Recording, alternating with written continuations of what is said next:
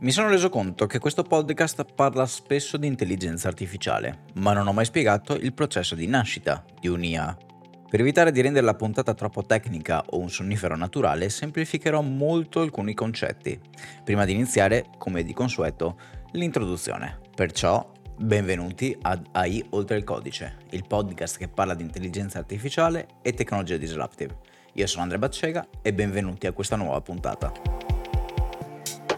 Come abbiamo detto, oggi esploreremo la nascita di un'intelligenza artificiale usando però un'analisi davvero deliziosa, quella delle ricette di cucina. Preparate le vostre ciotole e cucchiai che cominciamo. Fase 1. La preparazione degli ingredienti e dei dati. Immagina di voler preparare una bella torta al cioccolato. Non puoi iniziare senza ingredienti, giusto? Per l'intelligenza artificiale questi ingredienti sono i dati. Proprio come tu hai bisogno di uova, zucchero e cacao, un'IA ha bisogno di foto, testi, numeri.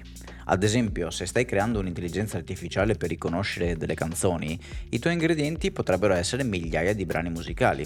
Allo stesso modo, se vuoi fare un'intelligenza artificiale che sia in grado di discernere se in una foto è presente un gatto o un cane, i tuoi ingredienti saranno migliaia di immagini con cani e gatti.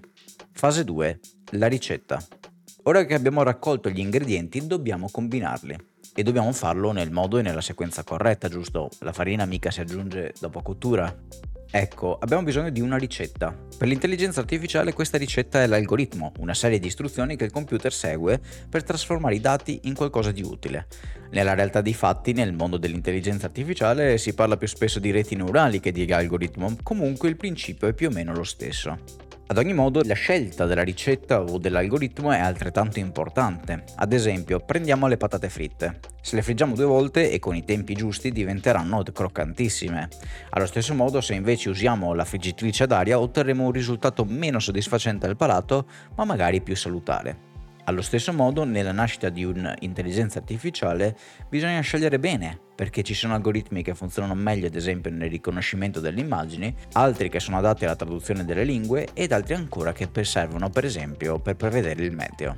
Insomma, non credo che nessuno segui la ricetta del purè di patate per fare le patate fritte, no? Fase numero 3. La scuola di cucina e l'apprendimento. Se vuoi diventare bravo a fare il tiramisù non c'è miglior modo che cimentarti nel farlo è molto probabile che la prima volta mostrerai incertezza e il risultato è tutt'altro che garantito.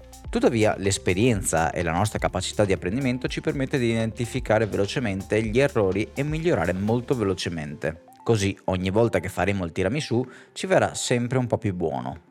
Se parliamo di un'intelligenza artificiale, facciamo finta che vuoi crearne una in grado di riconoscere diverse tipologie di pizza. Allora i nostri ingredienti saranno migliaia di foto di pizze diverse che daremo in pasto all'intelligenza artificiale. Indicandogli quale è una foto di una prosciutto e funghi e quale ad esempio è una capricciosa, l'intelligenza artificiale imparerà a distinguere tra le due pizze. Se non ricordate la differenza tra le due, lasciate che vi rinfreschi la memoria. La pizza capricciosa altro non è che una prosciutto e funghi con l'aggiunta di carciofini.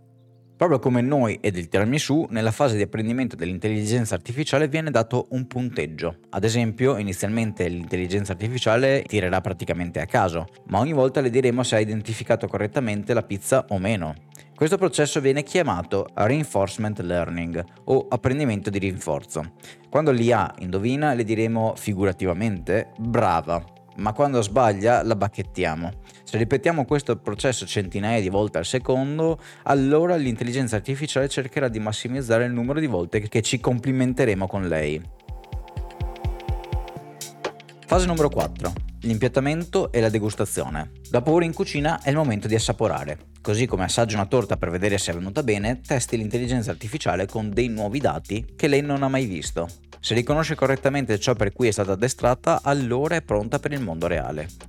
Nel caso invece in cui l'intelligenza artificiale fallisca sensibilmente con dei nuovi dati, ma sia invece molto brava con quelli forniti durante l'addestramento, allora si può parlare del concetto di overfitting. Proprio come avviene in una gara di cucina dove i cuochi vengono valutati per diverse caratteristiche del piatto come ad esempio il gusto, la cottura l'impiattamento eccetera eccetera, anche l'intelligenza artificiale vengono valutate in base a diverse metriche di giudizio. Ognuno di questi valori racconta una sfaccettatura della bontà di un'intelligenza artificiale artificiale nel risolvere il compito per cui è stata creata. Chiaramente il top è puntare al massimo di voti in tutte le categorie, ma come può avvenire anche nel mondo della cucina, un cuoco magari può avere una particolare inclinazione per la preparazione a discapito, che ne so, dell'impiattamento.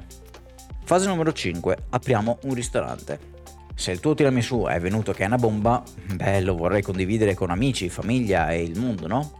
Allo stesso modo, un'intelligenza artificiale può essere utilizzata ovunque, dalle app per smartphone ai sistemi di guida per le auto. Ad esempio, a volte, quando scatti una foto con il tuo telefono, potresti notare che riconosce i volti. Questo è grazie all'intelligenza artificiale. Comunque, in questo passaggio solitamente viene distribuito quello che viene chiamato il modello, il modello altro non è che un file o una serie di file contenente diciamo il sapere dell'intelligenza artificiale appena addestrata. Esistono diversi posti dove distribuire i propri modelli di intelligenza artificiale perché questi possono poi essere utilizzati anche da altri. Una volta distribuito, il modello può essere anche utilizzato direttamente o eventualmente ci si può costruire sopra. Immaginiamolo così.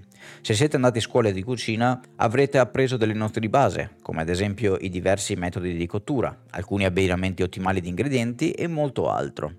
Finiti i 5 anni di cucina, quello che vi sarà rimasto non sarà l'intera conoscenza appresa, ma una versione più condensata con i concetti chiave. Ecco, si può dire che questo è il nostro modello base di cucina.